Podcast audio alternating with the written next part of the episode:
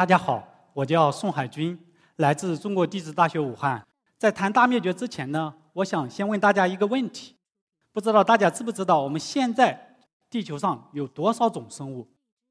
是几千、几万、几十万，还是几百万？几百万。好，大家猜的非常准啊！实际上是一百五十万。当然，这个数字听起来非常多，是吧？但是呢，这只占我们地球曾经拥有的这些物种很少的一部分，只占百分之一。也就是说，我们地球上曾经居住着一亿五千种生物，它们大部分都灭绝了，也就是百分之九十九的都已经灭绝了。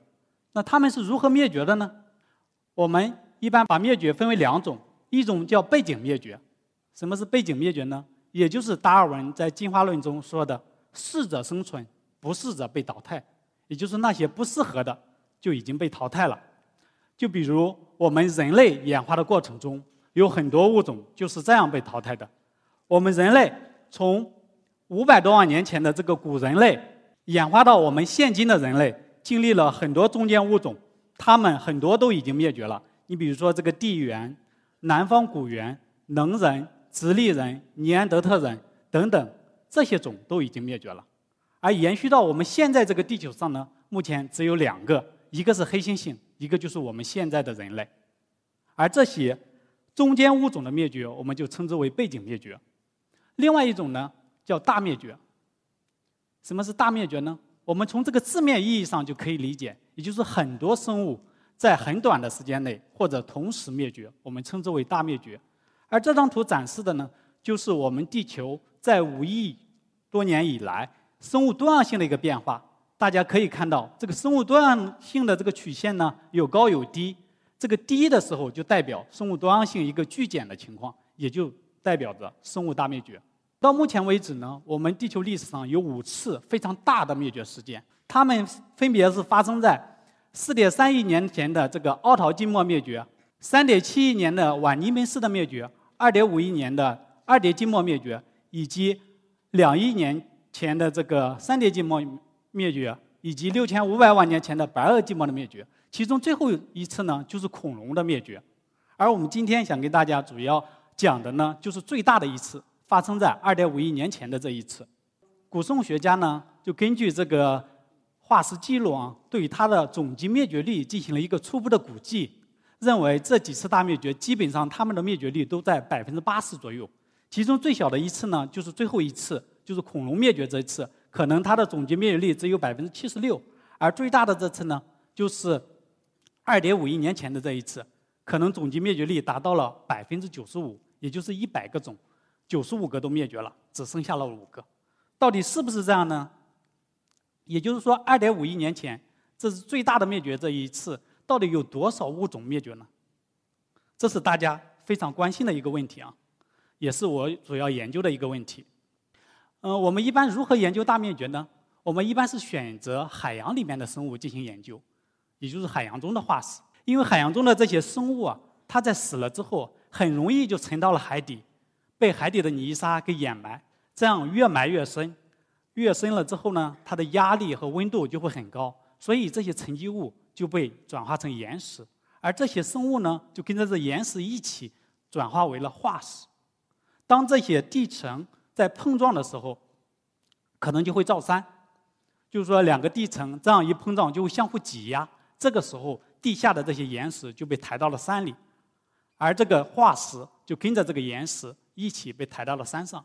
这也是我们为什么找化石一般去山上的一个原因。所以我们就来到这样一个山里。这是贵州贵阳附近的一个小山包，我们可以看到这里的地层还是水平的，也就是当时说明当时这个地方是一个海洋。当然，二点五亿年前，我们现在所在的上海也是海洋。当时在这个地方就沉积了很多这样的沉积物。靠近下边的这些沉积物呢，一般它形成的比较早，而靠近上面的是形成的比较晚。所以我们，按照它的顺序。把这套地层进行了一个编号，从一号到七号，代表它们出现的早晚。大家可以猜一猜，这段地层大概有两米多厚，代表多少时间呢？两百年？实际上，这两米多厚的地层代表了二十万年。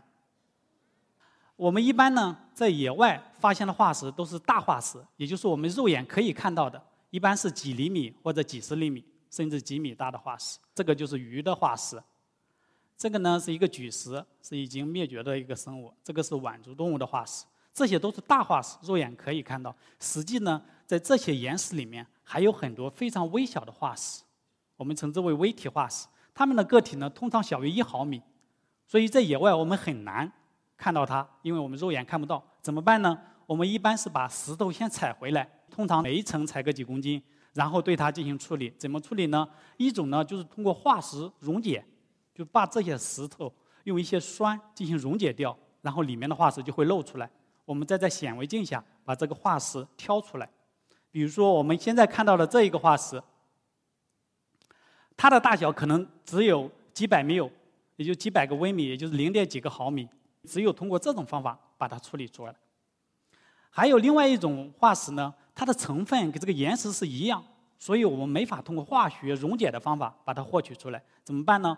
我们这个时候一般把这个石头磨得薄薄的一个片子，然后把这个片子放在显微镜下去，通过它的内部结构来对它进行一个生物学的鉴定。所以就这样，我们把获得的这些大化石和在实验室获得的这些微化石，就一起进行古生物学研究。比如说 A、B、C、D 五个种，对吧？A 它实际上是在野外，在一层、二层、三层和四层出现，所以我们就把它就放在这样一个头点上，然后我们再把这四个点连成一条线，就代表这个种在当时生活的这样一个年限，也就是从第一生活到第四，就生活这么久。就这样，我们把所有的种它的这样一个沿线都画出来，就得了这样一个图。所以从这个图上，我们就可以看到，种 A 和种 D 实际上是在第四层就灭绝了，因为它们以后再也没有出现了。而种 E 呢，它在六层、七层、五层还有出现，所以它没有灭绝。所以我们就是通过这种方法来研究生物大灭绝的。针对2.5亿年前的这个灭绝呢？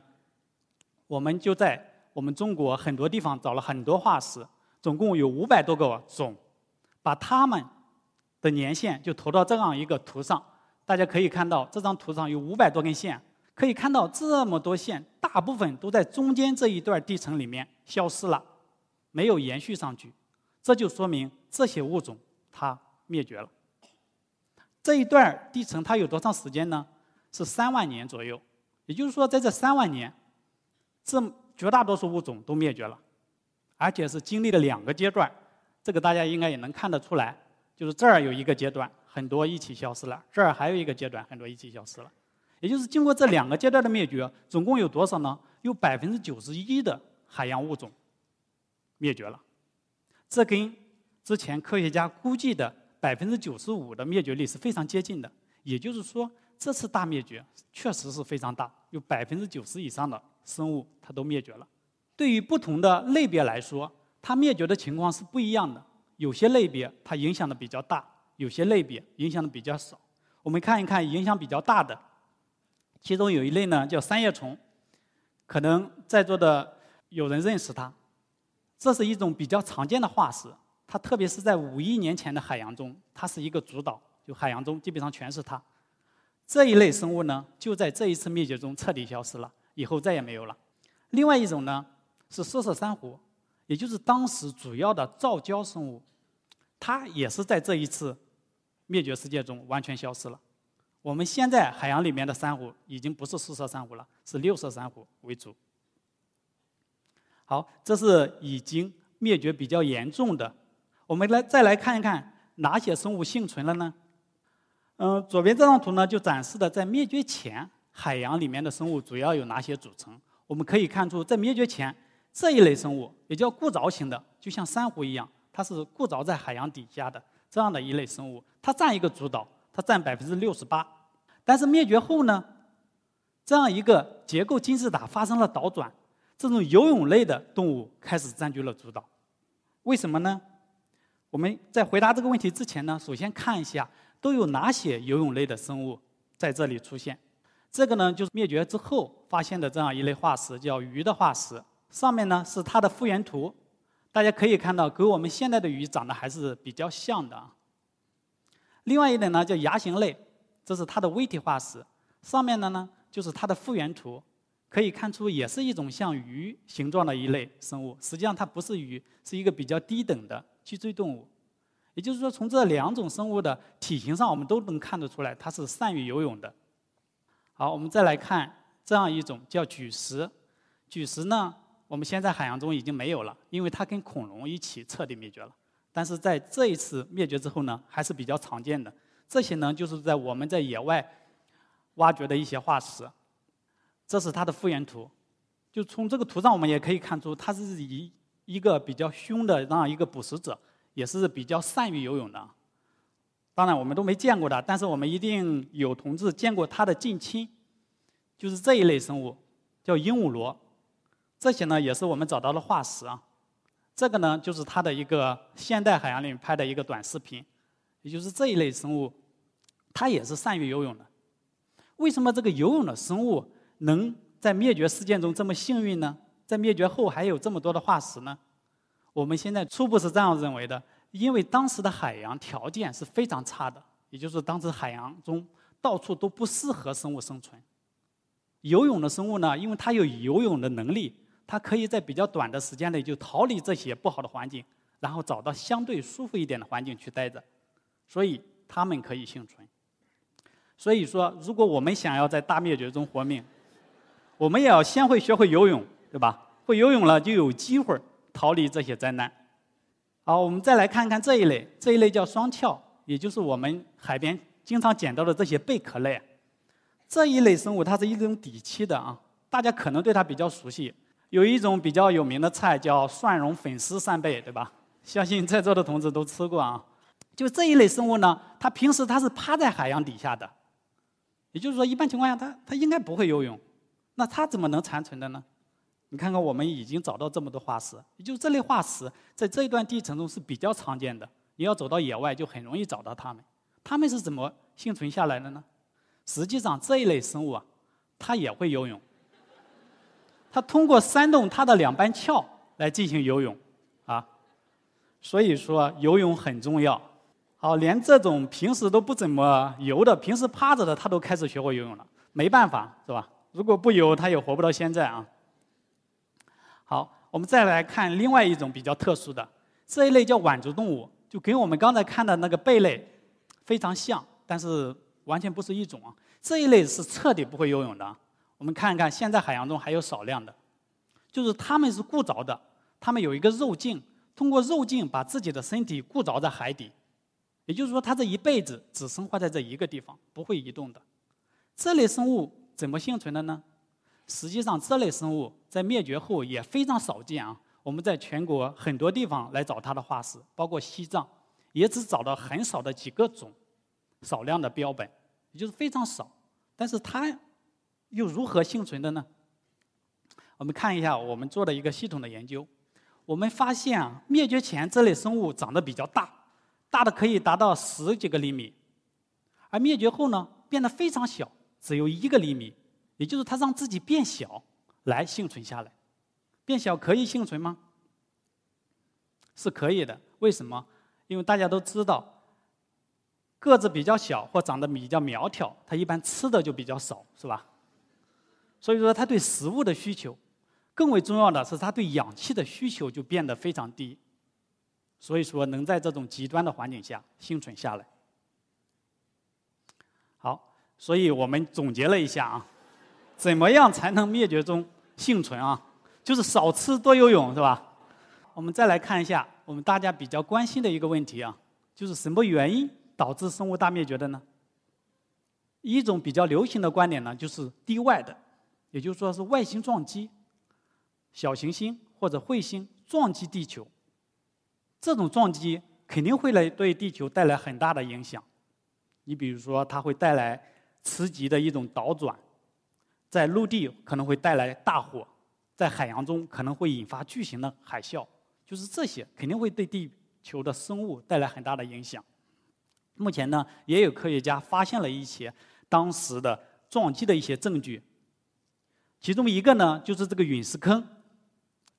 科学家在这个澳大利亚西北部发现了这样一个陨石坑，它的时间是2.5亿年前左右，也就是跟灭绝差不多。然后呢，他还找到了其中的一种矿物，叫这种撞击石英，就是这一种矿物呢是在这种高压、高温下形成的矿物，也就是一般仅发生在这个撞击时候的，所以它的出现往往代表着这儿有撞击事件。就是这些证据表明呢，这里确实有个撞击坑，但这个撞击跟这个灭绝有没有关系呢？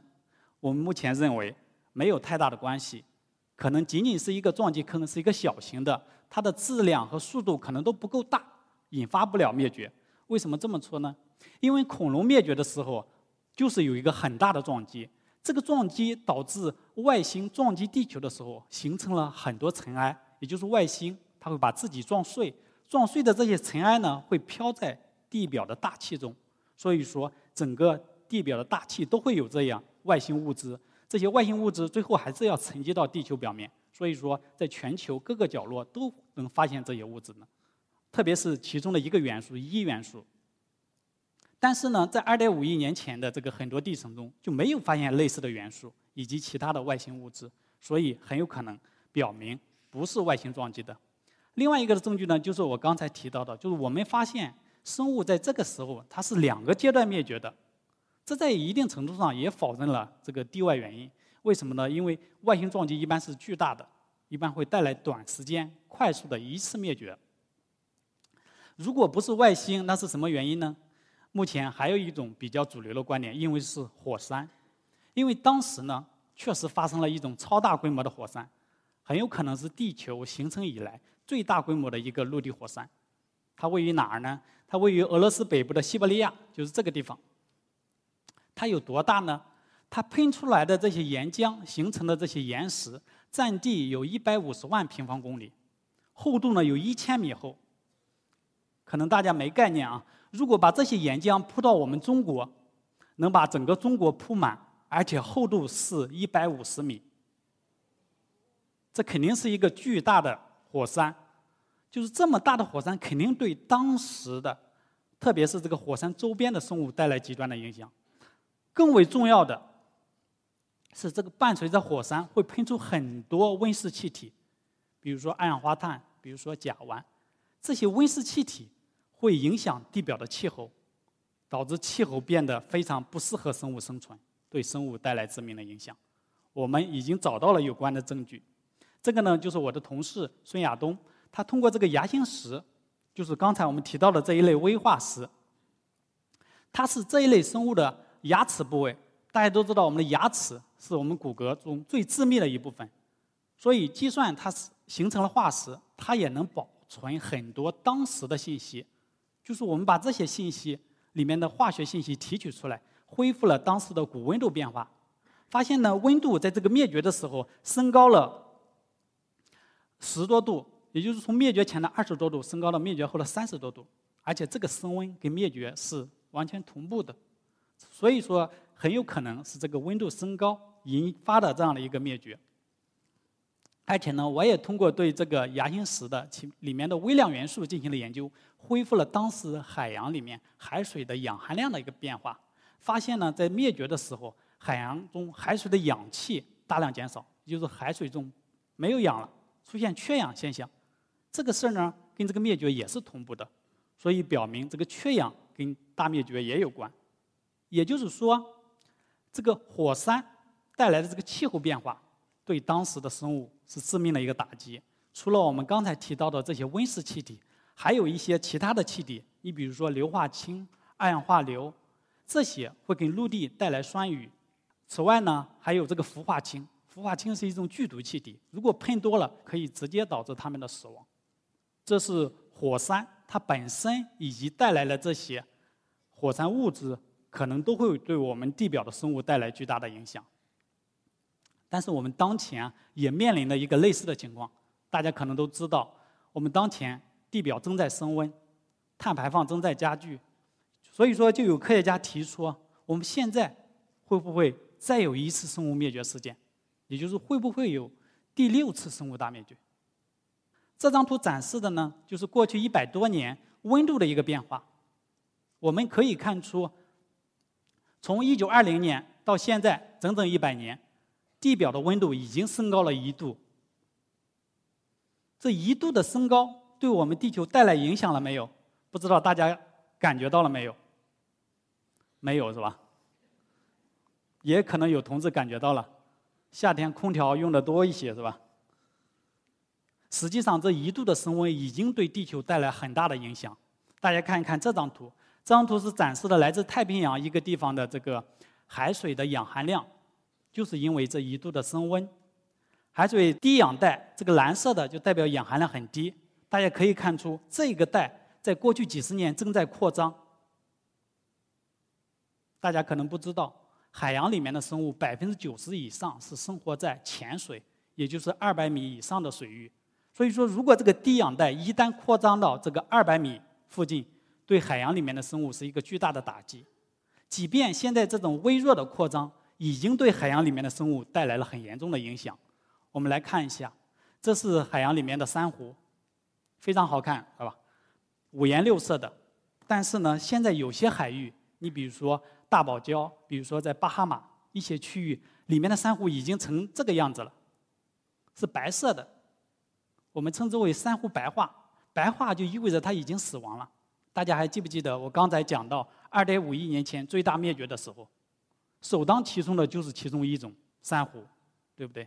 所以我们现在海洋中正在发生的事跟2.5亿年前的非常类似啊。我们再来看一下过去半年，也就是从18年下半年到现在，海洋里面的这个生物礁的变化。这个图里面黄颜色代表。生物礁已经受到影响，红颜色代表它已经严重受到影响。可以看出很多水域里面的珊瑚礁已经受到了影响，这是升高一度带来的变化。我们再来看一看更长时间尺度的，也就是过去两万年以来气候是怎么变的。下面这张图啊，展示的是过去两万年以来温度的变化。可以看到温度在过去两万年升高了四度。升高的四度带来什么影响呢？我们再看上面这张图，这四度的升温带来了海平面上升了一百米，接近一百米啊。为什么温度升高会引起海平面升高呢？这个比较好理解啊，因为温度一升高，位于大陆上的或者两极地区的冰川会融化，融化的水会流进海洋，导致海平面升高。所以说，目前两万年四度升温对应。一百米的海平面升高，所以说，如果我们当前的温度再继续上升，海平面还会继续升高。如果我们的海平面上升五十米，大家看一看这张图展示的就是海平面再上升五十米，我们国家的海岸线的变化情况。大家看一看你们自己的家乡，是不是已经在海里了？特别是我们现在在的地方，上海，已经在海里了。毫无疑问，因为上海的海拔只有几米，是吧？甚至北京，北京的海拔也只有四十米，是吧？到时候北京也是海了，包括武汉，很多地方都是海。所以说，这个气候变化跟我们人类还是有非常紧密的一个关系啊。到底这种现象会不会发生呢？好，我们再来看一下这张图啊。这张图展示的是过去四十万年以来这个温度变化，大家有没有看出什么规律性？对，它有明显的周期性。一高一低，一高一低，再一高再一低，对吧？如果按照这个趋势变化，意味着我们未来的温度应该会降低，因为我们现在所处的位置就是这儿，是最高的位置，是吧？我们未来如果按照这个规律变化，我们应该是降低。如果降低呢？是像欧洲、像加拿大，他们就不愿意了。为什么？因为他们这个地区会再次形成冰川，被冰川覆盖。但是我们上海人应该比较愿意啊。到时候海平面再下降，我们就有更多的土地来建房子了。当然这是其中一种情况啊。另外一种情况呢，就像我们过去一百年，我们过去不一百年不是升高了一度吗？如果按照这个速率，我们未来几百年、一千年就会升高接近十度。如果是这种情况发生，那很有可能会引发第六次生物大灭绝。所以说，到底是哪种情况呢？目前还不好说，但是已经有一个信号了。大家可以看看这张图，这张图展示的是过去四十万年以来这个温度跟二氧化碳它们的曲线。大家看出来什么规律没有？两个曲线长得非常像，对不对？变化基本是一致的，也就是我们这个温度的变化主要受控于这个二氧化碳浓度的变化。但是现在一个不好的消息是呢，我们现在二氧化碳浓度的已经上升到一个比较可怕的值，这个值已经偏离了过去四十万年以来的最高值，已经到这儿了。所以说，这很有可能意味着我们的温度也会偏离我们这个周期规律。不管怎么说，我们都要爱护我们的地球，保护环境，否则呢，就像这张照片展示的，我们要想跟这个。东方明珠塔合个影，是不是都很吃力？好，谢谢大家。